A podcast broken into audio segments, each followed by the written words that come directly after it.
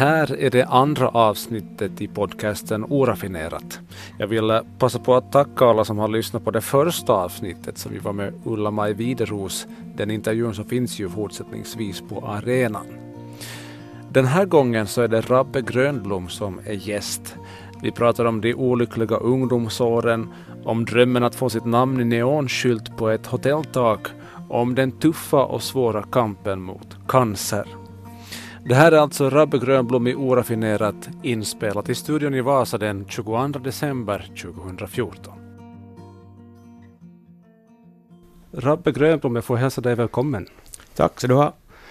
När det här avsnittet sänds så är det faktiskt första dagen på ett nytt år. Hur, hurdant år har du haft bakom dig? No, nu har det ju varit ett jobbigt år nog. Men nu är det ju liksom... På det sättet är jag så mycket buddhist är jag så att om man går in i ett mörkt rum och man ser ett litet hål någonstans där ljuset kommer in, så kan man säga att inte, man behöver inte säga att här är mörkt, man kan säga jag kan se ljuset. Mm. Och på det sättet så, så mår jag liksom att det här året har, har varit svårt på grund av det här sjukdomen som jag får nu ta hand om på, på bästa sätt och som har gått alla behandlingar och allting har gått väl men knock on wood som man säger i Amerika Mm. Men nu när jag får, man får nog vara riktigt glad så som det har gått det här året. Mm. Ja, jag är nog det. Mm. Om vi går lite tillbaka några årtionden. Du är uppväxt i en läkarfamilj. Ja. Min pappa var kirurg och jag har ännu också träffat människor som kommer och pratar med mig och berättar att ungefär och drar upp skjortan och visar att du med din pappa opererar mig här. Och, och jag blev bra. Och det, det, det är roligt att få höra en sån här feedback ännu 26 år efter hans bortgång. Ja. Men du bodde till en början i en, eller ni bodde i Helsingfors då? Ja, så min, min, mamma är från Helsingfors och född i Helsingfors. Och min pappa är född visserligen i Mänta, men så att då han, då mamma studerade till bli sjuksköterska och pappa höll på att bli läkare så måste ha varit, inte hette det nu disco på den tiden, men på något sätt måste de träffa varandra för att ja. jag är född sedan 1950 och 54 så fick pappa sin första riktiga tjänst. Nu hade han haft det, vikariat någon annanstans också, men här, här i Vasa. Och, ja. och på den tiden så inte var det någonting att man får ju dit var det fanns jobb. Och gnällde inte någonting att man skulle ha några andra ersättningar. Utan, och han, det var nog så att de trodde båda två att de var här bara av och an. Men här har vi familjegraven nu i Vasa. Hur skulle du beskriva din barndom då? No, nu är det ju så att nu är det ju en fantastisk familj vi var i. mamma var ju som man idag, då kallade hemmafru. Att sköta om alla fyra ungarna och, och pappa som jobbar på sjukhuset så han jobbar ju också långa dagar och så de på nätter och sånt här. Att nu var det ju ett, ett lyckligt hem nog där. Man tog hänsyn till, till andra och sånt här. Att, att, eh, på, på allt sätt så var det nog, nog lyckligt. Sen kan man ju alltid vara sur på, på någonting som man kommer ihåg, som man skulle ha velat skulle inte ha varit lika strängt eller något sånt här. Men, men absolut, jag menar att eh, vi, vi fick alltid vad vi, vad vi vad, vad föräldrarna ansåg att vi behövde. Mm, mm. Märktes det på någonting då att du växte upp i en läkarfamilj? No, nu är det ju lite sådär att Sotarns barn har dåliga skor, att inte tror jag på något sätt att det liksom på det sättet märktes. Men det är klart att det var liksom ordning och reda, för att om man inte är kirurg och sådär så inte kan man ju komma för sent någonsin någonstans och någon patient ligger nedsövd eller något sånt här. Att, att nu var det sådär liksom att eh, uh, man, man, skulle sköta om vad man hade alltid lovat liksom. Att, uh, och det gällde nog he hela familjen det där. Mm. Var han eh, mycket borta hemifrån just på jobb? No, det är väl nog fel att säga mycket borta, för han får ju aldrig på semester eller något sånt här. Jag, tror jag kommer ihåg två gånger så reste de bort, mamma och pappa, på någon semester. Att då var han ju liksom alltid där. Men min pappa var ganska inåtdragen person, att inte, inte tog han emot oss när vi, när vi kom hem. Det var mamma som gjorde det. Och, mm. och, och menar jag något illa om det, men han, han var så här tystlåten typ farsan och, och morsan var precis tvärtom. Mm. Vad hade du för relation till dem sen när du blev äldre? No, nu är det ju så att det var nog sådär pappa-son-syndrom som, som jag hade. Att han var jättesträng liksom. Jag fick ju mindre veckopeng och jag fick, jag tyckte att jag fick ju ingenting. Men, så han, han var jättesträng med det här, men det löste jag ju sen själv på ett... Jag började ju redan som businessman som fyraåring, så förde jag hans 96-procentiga spritflaskor tillbaka till apoteket. Det hade märkt att andra förde dit också, man kunde få pengar för dem. Och, och när jag var sju år så sålde jag liljekonvaljer på torget och sen dess har jag sålt så mycket lotter som på den tiden som inte någon annan hade sålt någonsin och samlat på, på papper. Jag menar nu talar vi om tusentals kilo och sånt här per höst och vår och förde till uppsamlingen och fick pengar. Att jag, jag lärde mig så mycket, mycket, mycket ung att om jag ville ha någonting så räknade jag ut hur många Röda Korsets lotter jag skulle sälja eller något sånt här. Jag kommer så bra ihåg en, en pilbåge som fanns i Hartmans fönster. Och den ville jag ha. Och så räknade jag ut exakt hur många lotter jag skulle gå och berätta till, till det här Röda Korsets kontor. Och så tog jag ut de där lotterna och så sålde jag dem. Med pengarna jag gick och, gick jag och köpte pilbågen. Med min bästa kompis Carl Gustaf Petri, gick vi skogen i Vasklot. Jag sköt en pil rakt upp i himlen och vi stod och tittade på den. Och det värsta, den kommer rakt i huvudet på honom. Alltså, det här berättade jag på en fest där han var med själv. Det var en rotisörfest här för en 20 år sedan. Det var så bra då han berättade, det är nog sant det här. Så, så kammade han om håret så visade han fortfarande ärr som han hade under håret. Vi stod båda och tyckte det var så jättefint skott. Det, där. det var rakt upp och den kom ju rakt ner sen. Fysiken skötte det. Fysiken skötte det. Ja. Men du sa att du sålde liljekonvaljer som sjuåring. Ja. Fanns det här företagandet, företagsamheten också hemifrån? Absolut inte. Det gjorde inte? Inte på något sätt och inte, inte mina andra syskon eller något sånt här heller på något sätt. Utan mm. Det var då något som, som låg i mina gener. Hur väcktes det då tror du?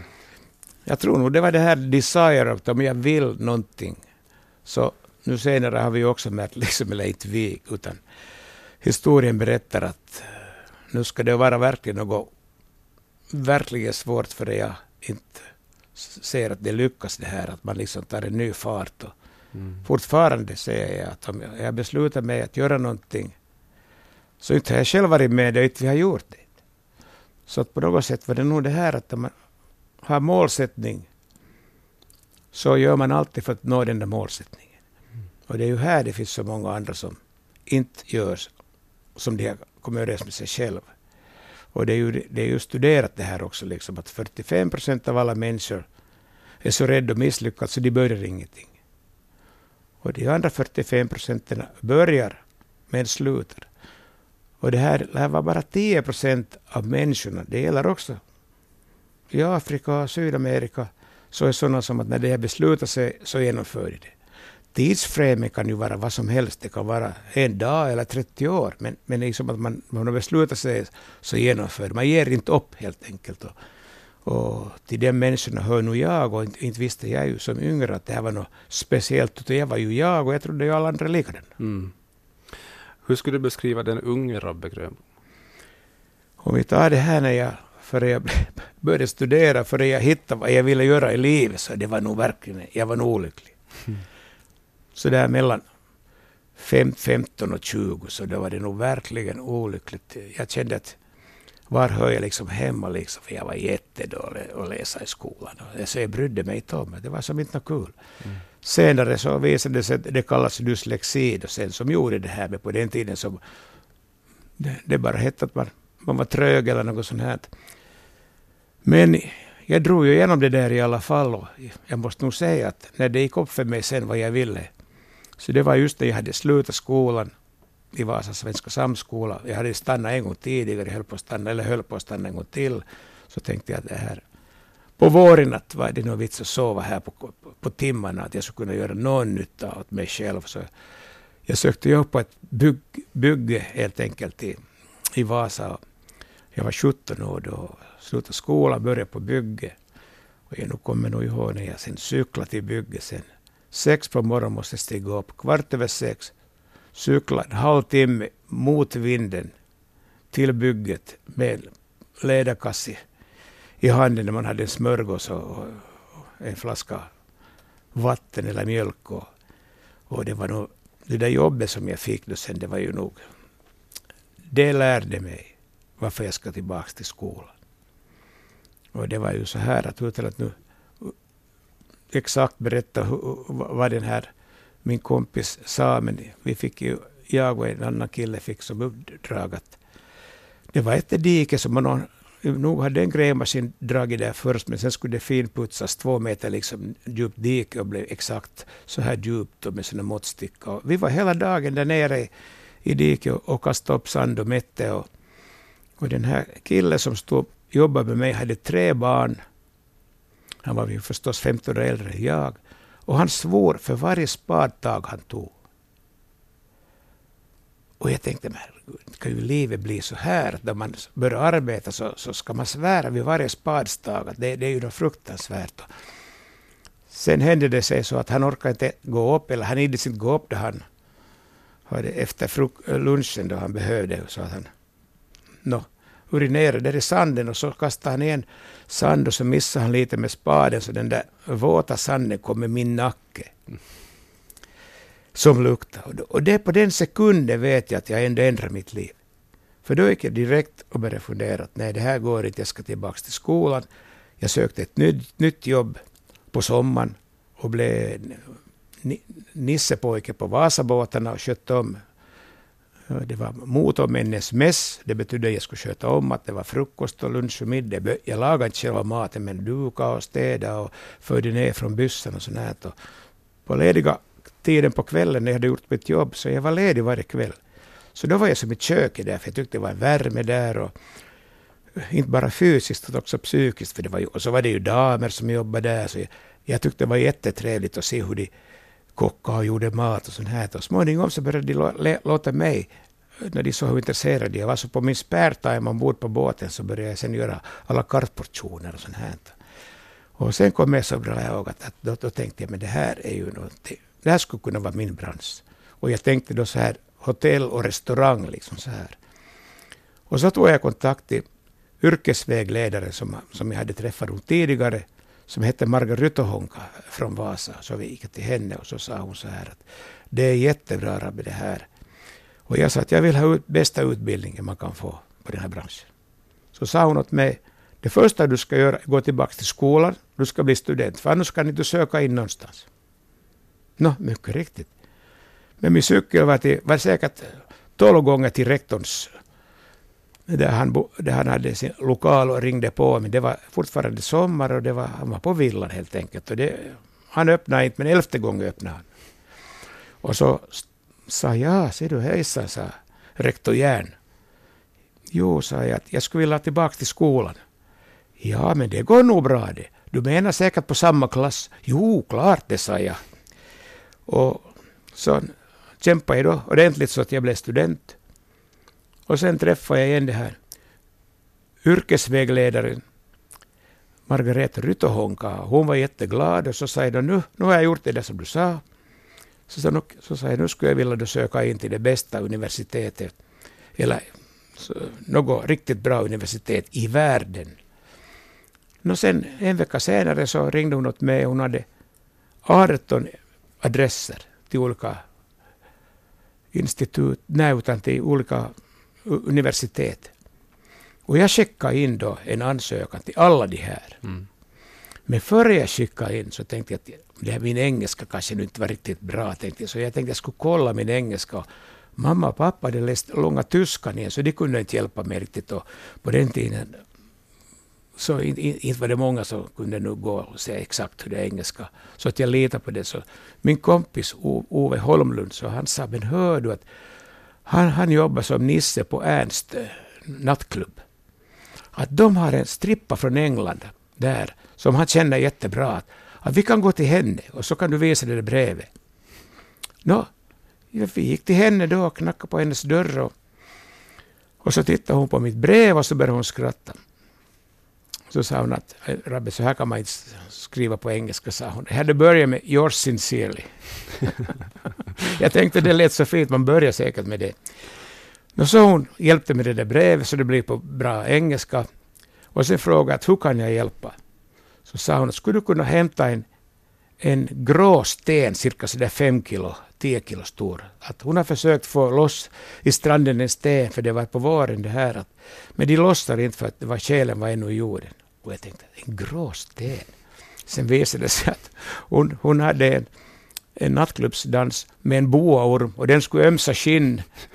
Så jag gick efter en sten och sen tog en järnspett och gick till stranden och tog en stor sten som jag bar till henne. Hon var jättelycklig och glad. Och jag slapp in till tre universitet. Miami International University Food the Beverage och till Cornell University och också till Lausanne i Schweiz. Jag var, jag var jätteglad ända tills jag läste den fintexten att jag är välkommen om tre år. Jag tänkte, men herregud, om tre, inte kan ni ju vänta i tre år. Så gick jag tillbaka till Margareta Rytohonka och så berättade jag att det har gått jättebra det här att jag sluppit in till tre ställen men jag är ju rastlös här. Att, att, hur ska jag kunna vänta? Så hon vet du vad. Sen vi träffades senast så hade det blivit färdigt i Helsingfors. Hagas hotell- ja ravintolaopisto. Alltså institutet för hotell, hotell och restaurang. Och det är absolut det bästa i hela Skandinavien. Sen var jag en av dem som, som kom, så jag, jag kom in i hotell ravintolaopisto. Mm. Sen hade jag så hård gallring ännu så bara hälften kunde fortsätta. Och jag var, var en av dem. Var det under den här perioden då som du började drömma om det här att ha eget, egen hotellkedja, Abs egen, egen absolut? Absolut. Vi hade en sån här frivillig Eh, kurs eh, varenda lördag en, en hel vår. Och det var en amerikansk professor som hette John Daly som drog det här. Och det var som, man måste inte gå dit på lördagen. Det var som en extra. Men kostade inte något extra heller. Jag tyckte fruktansvärt mycket om honom. För att vad han berättade, som man förstod, jag förstod att han visste vad han pratade om. Och det var den orsaken att, att han hade varit hotelldirektör, han hade varit restaurangkedjedirektör. Så då han pratade så det var hela tiden liksom med pondus. När de våra andra lärare på institutet hade läst sig till det ämne som de höll om. De hade som inte ens jobbat på det sättet på restaurang eller hotell egentligen. Jag menar inte att de var dåliga lärare, men det är klart att en som har själv gjort saker och ting, så bara med hans handföring och då man hör hur han pratar, så förstår man att det är så här. Så att vi var cirka en 60 stycken där på sista timmen på våren, då han sen frågade oss att, att vad ska vi göra nu när vi blir stora och vi blir färdiga? Och jag satte handen upp omedelbart. Så sa han, Rabbe, och det här gick ju på engelska, så jag sa direkt att sen när det står Grönblom, som det står Intercontinental i Helsingfors med neon uppe i elfte våningen, det är det som jag strävar efter. Så satte jag mig ner och så tänkte jag det skulle vara jättespännande att höra vad mina kollegor eller kompisar nu som har blivit färdiga också, inte en hade upp handen. Mm. Och jag blev rodnad där. Jag tänkte, vad var det jag gick och sa här nu? Nå, han tvingade nu några ändå att säga någonting där och en flicka kommer jag ihåg som var hemskt trevlig, så hon hade varit hovmästare före vi började studera. Hon sa att om hon skulle få tillbaka den där hovmästarplatsen skulle hon vara jätteglad. Tänkte, men herregud, hur gick jag sa nu vad jag skulle säga, vad jag sa. Och någon annan likadant att om de skulle få något jobb skulle de vara glada. Och jag tyckte nog liksom, jag hade monat mig lite liksom där framför de alla andra. Vad jag inte förstod då, som jag förstod först fyra, fem år efteråt, jag förband mig själv. Jag förband mig själv för mig själv med den här audiencen som jag hade. Att jag kan ju inte svika ett löfte jag har givit. Sen i den här samma stunden sen så den här professorn så kallade till mig så här så Rabbi, kan ni få tala med dig lite? Så när det allt var slut så, så sa han åt mig att det var roligt att höra det här, sa han. Jag skulle vilja säga en sak åt dig. En liten regel för livet. Och han sa det på engelska, för det klingar ännu, precis som man skulle stå bakom mig här nu också i studien, att Rabbi, whatever you do, make it simple. Och det där har nog varit liksom min käpphäst nu i allting vad jag funderar på. Kan man göra enklare allting någonting? Och där skulle jag kunna hålla en föreläsning i flera timmar om som vi inte nu ska göra. Men om nu någon bara själv funderar efter så kan man göra på två sätt eller ett sätt. Det är lättare att komma ihåg när man lär någon annan att det finns bara ett sätt att göra Lär man att det finns två sätt så kanske de blandar den och kommer ihåg något tredje sätt. Så det där var verkligen fantastiskt då. Men då tänkte jag ju ändå sen när jag blev färdig att jag skulle gå och jobba. Helt enkelt för någon annan för att lära mig. Och någon annan skulle få betala för mina misstag som jag gör. Och jag sökte då bara jobb som hotelldirektör eller restaurangkedjedirektör. Jag sökte 19, 19 jobb och fick inget. och jag förstod ju inte varför. Så, så jag trodde på mig så mycket och jag ville absolut inte bli någon hovmästare som inte någon märker att man är, att man är bra material för att bli något annat. Så det försökte jag ingenting annat. Och inte skulle jag ju någonsin anställa någon freshman som kommer från university och inte har jobbat en dag någonstans heller idag till något jobb. Men så här var det. Men det var ju bra. Jag fick inget jobb, alltså måste jag börja själv. Och då hade jag räknat ut att jag ska göra språngbräda för att kunna gå sen på hotellbranschen. För att inte kan man precis som 26-åring heller säga att jag köper det här hotellet och, och ändrar på neonskylten. Och då tog jag reda på liksom precis vilken eh, gren man skulle kunna börja med business och då i Sverige visade det sig att de, de som hade pizzerior, det gick jättebra för dem och de körde med sportbilar och grejer. Men de jobbade också långa dagar. Sån här. Och så helt enkelt eh, simulerade jag deras resultat, varifrån det kommer det här. Och vi hade lärt oss när vi studerat en, ett svinn i en restaurang om det är 10 procent, det är jättebra. Men egentligen en pizzeria har ett svinn som är 1 procent eller mindre. För att det är inte fast det kallas fast food, så det görs först efter man beställer. Mm. Det är ingen som gör på förhand någonting och sen man tror det kommer 100 lunch och sen kommer det 40. Och sen blir man med 60 stekta mm. biffar som man inte vet vad man ska göra med. Mm. Utan det är liksom alla carte. Och då tänkte jag yes, nu, det här ska jag börja med. Och sen helt enkelt så i Vasa så, så började jag med första pizzerian. Och, och då tänkte jag för att lära mig igen och att inte göra fel så skulle jag gå ihop med någon från Sverige som hade pizzerior där. Och Så hittade jag verkligen en kille, Alberto Sternad, som var italienare och kom dit redan som 14-åring. Och han var delägare i fyra pizzerior och han flyttade på en stund till Finland. Och, och det betydde just att jag fick precis direkta recepten direkt för, för tomaten, vilken ost, hur man gör degen. Hans mamma och systrar kom över, de var alla italienare och, och lärde upp mig helt enkelt. Och, och, sen blev det ju en, en succé. Vi var första fast food-kedjan överhuvudtaget i Finland. Den hette till slut Pizzeria Number One, som jag sen sålde och sen blev det Kotipizza. Mm. Och sen blev det språngbrädan till, till hotellverksamheten och, som jag håller på med idag. Och det är absolut inte något lätt, men det var ju det här jag hade berättat mig själv att jag skulle göra för 40 år sedan. Så att, så där är ännu idag och slipa på det här. Mm. Och skyltarna då? Nå, de heter nu inte Grönblommen, har vi andligt. Ja. Så har vi röda skyltar också här i Vasa där det står Omena-hotellet. Mm. Mm. Jag tänkte på det där som, som företagare då, uh, med pizzeriorna, hotell och också färgtrafiken här över Kvarken som ja. du var involverad i. Har du, har du fått offra mycket för de här sakerna? Ja, nu har jag ju fått offra mycket och Förstås, om, vi, om offra betyder att man själv inte får någonting man ger åt någon. Så nu var det ju absolut det svåraste och tyngsta var ju det här som jag har alltid sagt från första dagen då jag började med, med, med RG Line. Var att det här är en, en, en scoutgärning då ingen ville fortsätta och det skulle ju ha slutat helt och hållet. Och, och sen att det är mycket svårt så, så det gör det ju på sätt och vis mera intressant, för alltid när man löser svåra saker. Och, och det skulle ju aldrig heta RG Line, men vi måste, för att kunna söka att få det här, så måste vi hitta på liksom bara ett bolagsnamn.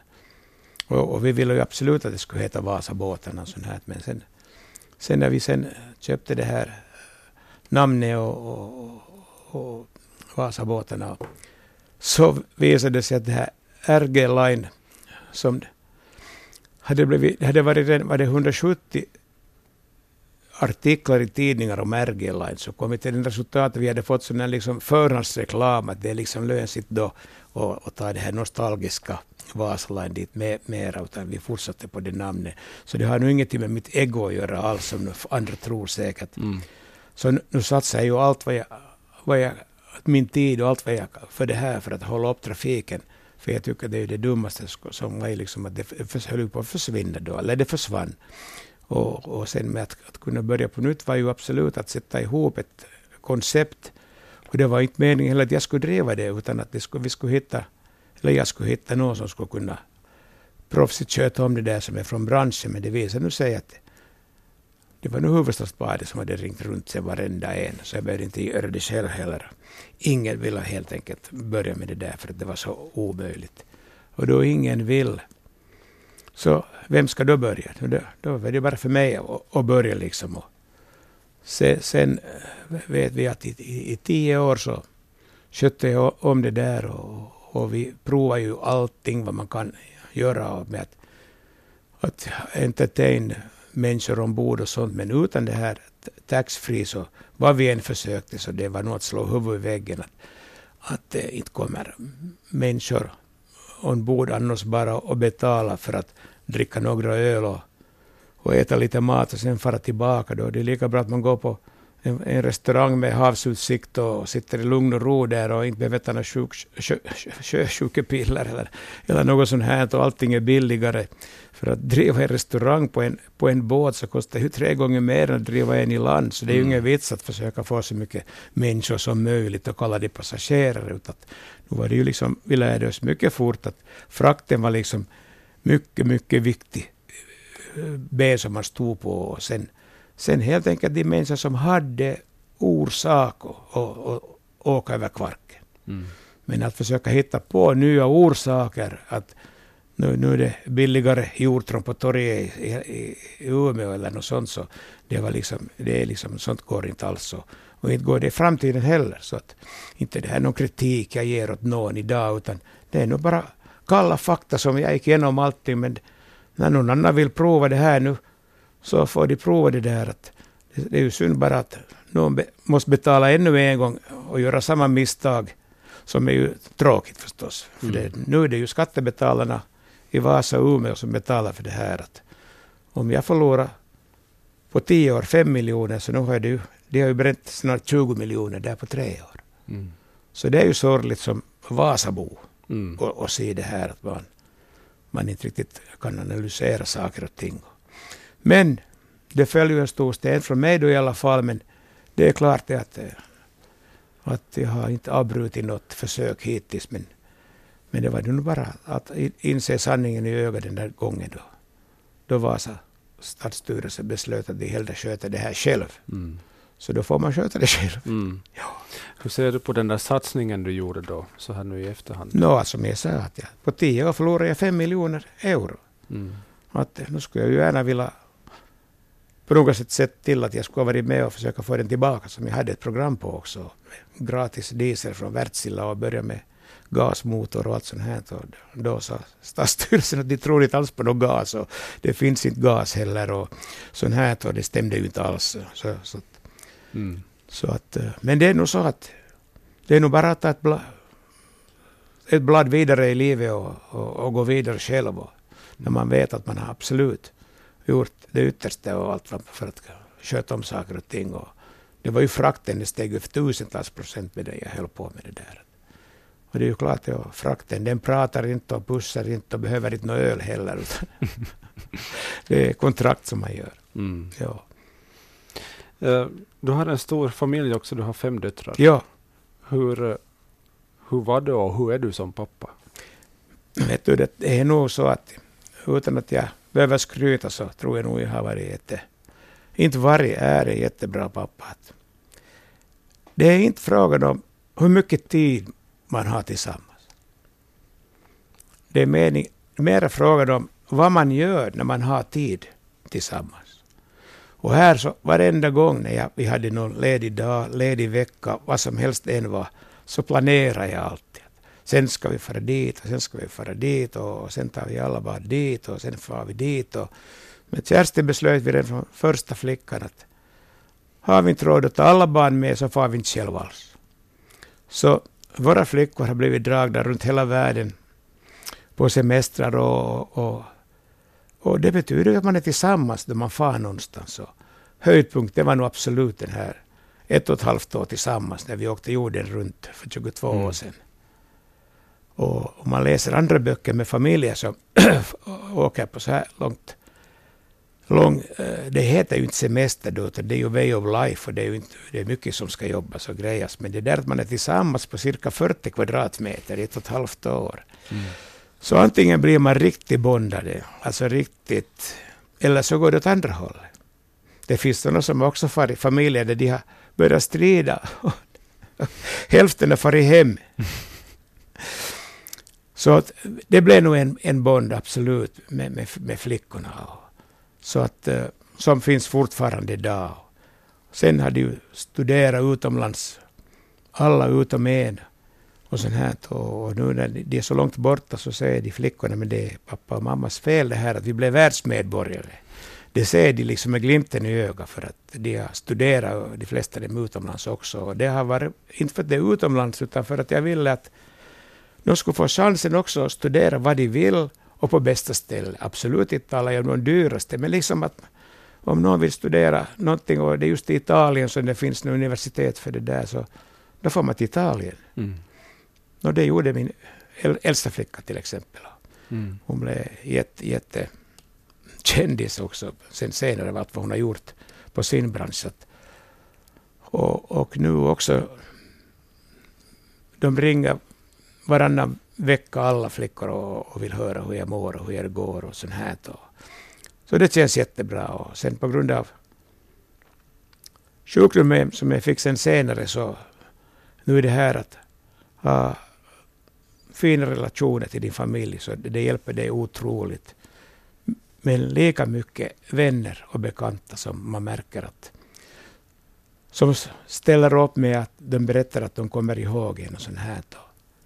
Och en av mina regler i livet som är nummer ett är att det är nog från Bibeln det här, men det, på svenska heter det behandla andra människor så som du själv skulle vilja bli behandlad.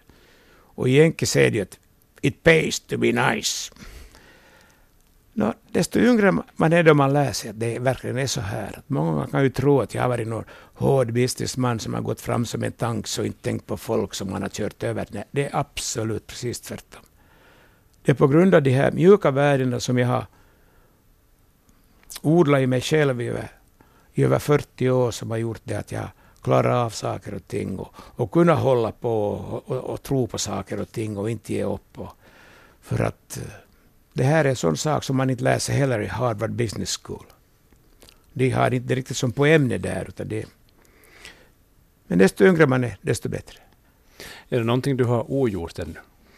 Jag måste nog säga att när jag nu är 64 år gammal och, och tyvärr då insjuknade i, i pankreascancer för två och ett halvt år sedan, så nu är det det här att jag skulle vilja avsluta de här businesserna som jag sysslar med just nu på ett trevligt sätt och, och, och kunna ännu ha tid.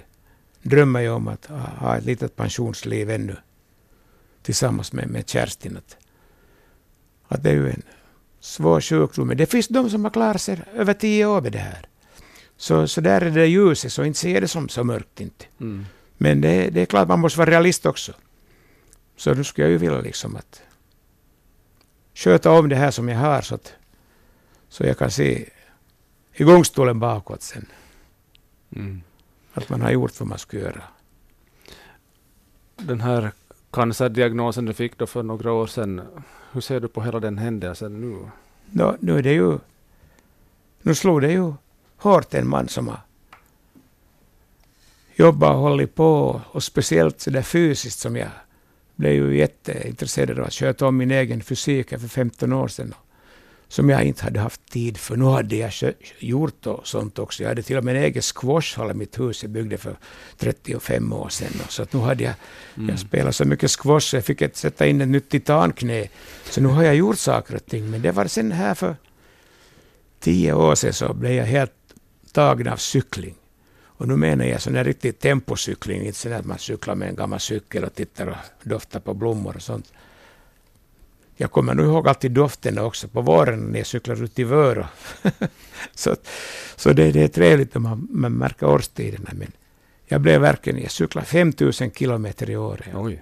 Och runt hela världen. Alltså, vart jag än for så hade jag antingen med cykel eller så hyrde jag någon cykel. Och så att, runt grekiska öarna har jag cyklat och jag cyklade i Sydamerika och i, i Kuba och Vietnam och Kambodja och, och Thailand och Amerika och Australien. Och det där, jag, jag tycker det är fantastiskt. Då. Och där tog ju väggen slut på ett annat sätt igen. Att, att det var liksom omöjligt att fortsätta. Så det där, det saknar jag säkert mest. Att jag inte kan göra det där med det. Jag ser att det finns en liten chans att jag skulle kunna göra det i framtiden ännu. Mm. Så det håller mig nog upp. Och likadant att åka slalom och sånt här. Att det, men sen måste man ju också kunna tänka sig att, att bra att man finns till. Att, och då, då får man tänka på vad glad över att man har fått uppleva. Mm. För det finns så många som inte har fått uppleva allt det som jag har fått uppleva. Mm. Men det är klart att den där dagen när det hände så, nu var jag ju som, jag vet, jag trampade vatten i sju dagar. Och så har jag nog lite orätt eh, med min fru Kerstin och tyckte att hon är så långsam och sånt här. Och det är mera långsamt att göra beslut om vi har köpt någon ny lampkrona eller någonting så tar det, tycker jag, för länge för att vi bestämmer var den ska vara och hur högt den ska vara från golvet och hur mycket höger och vänster. Så jag brukar skoja och säga att du är så engelsk. Men när jag blev sjuk och när jag själv trampade vatten, jag visste inte, liksom på sju dagar, det var så här, vad, vad har hänt riktigt? På sju dagar hade hon ordnat allting. Så efter sju dagar och en timme så rullas jag in i Heidelberg på bästa kliniken i hela världen för att bli opererad för det här. Nå, nu måste man ju säga, hemska sjukdomen, speciellt den här formen. Och sen att allt går väl efter det. Och det var nog bra att jag inte gick och googlade någonting själv om, om vad jag skulle gå igenom. Utan det var nog, jag kan se mig själv hur glad jag var när jag, jag vinkade där ändå åt Kerstin och min yngsta dotter Betty. Och sen har det ju varit en fight i två och ett halvt år. Men nu var jag ju segla i somras till Grekland också, och läkare, och då fick jag intravenöst dropp igen. Och de sa, inte kan du fara, du, du har ju dropp. Så sa jag, men då kan man ju ta den som lagar det här droppet med sig också. Så sa doktorn, men egentligen nu kan man ju nog tänka sig så hittade jag då sen en, en manlig sjukskötare som jobbar på en, en, en räddningshelikopter som på sin semester kom med. Så, så två gånger i, fyra gånger i dygnet så fick jag lägga mig ner och han, han gav dropp i armen och vi seglade och sånt här. Att, och, och han tyckte det var strångt, men för mig var det nog ganska naturligt att, att om jag en gång kan göra det här och psykiskt och annars är fit för det här, så det var bara det här att få någon med det här. Men, mm. Och bra gick det. Mm. Ja. Har du på något sätt fått andra värderingar? No, absolut. Det är fel att säga andra, men jag har haft tid att ägna mig åt sånt tänkande som, som människan tänker. Och nu var det ju att jag lyssnade förstås första halvåret mycket på musik och det var nog mest salmer och brände brasan där hemma. Mm.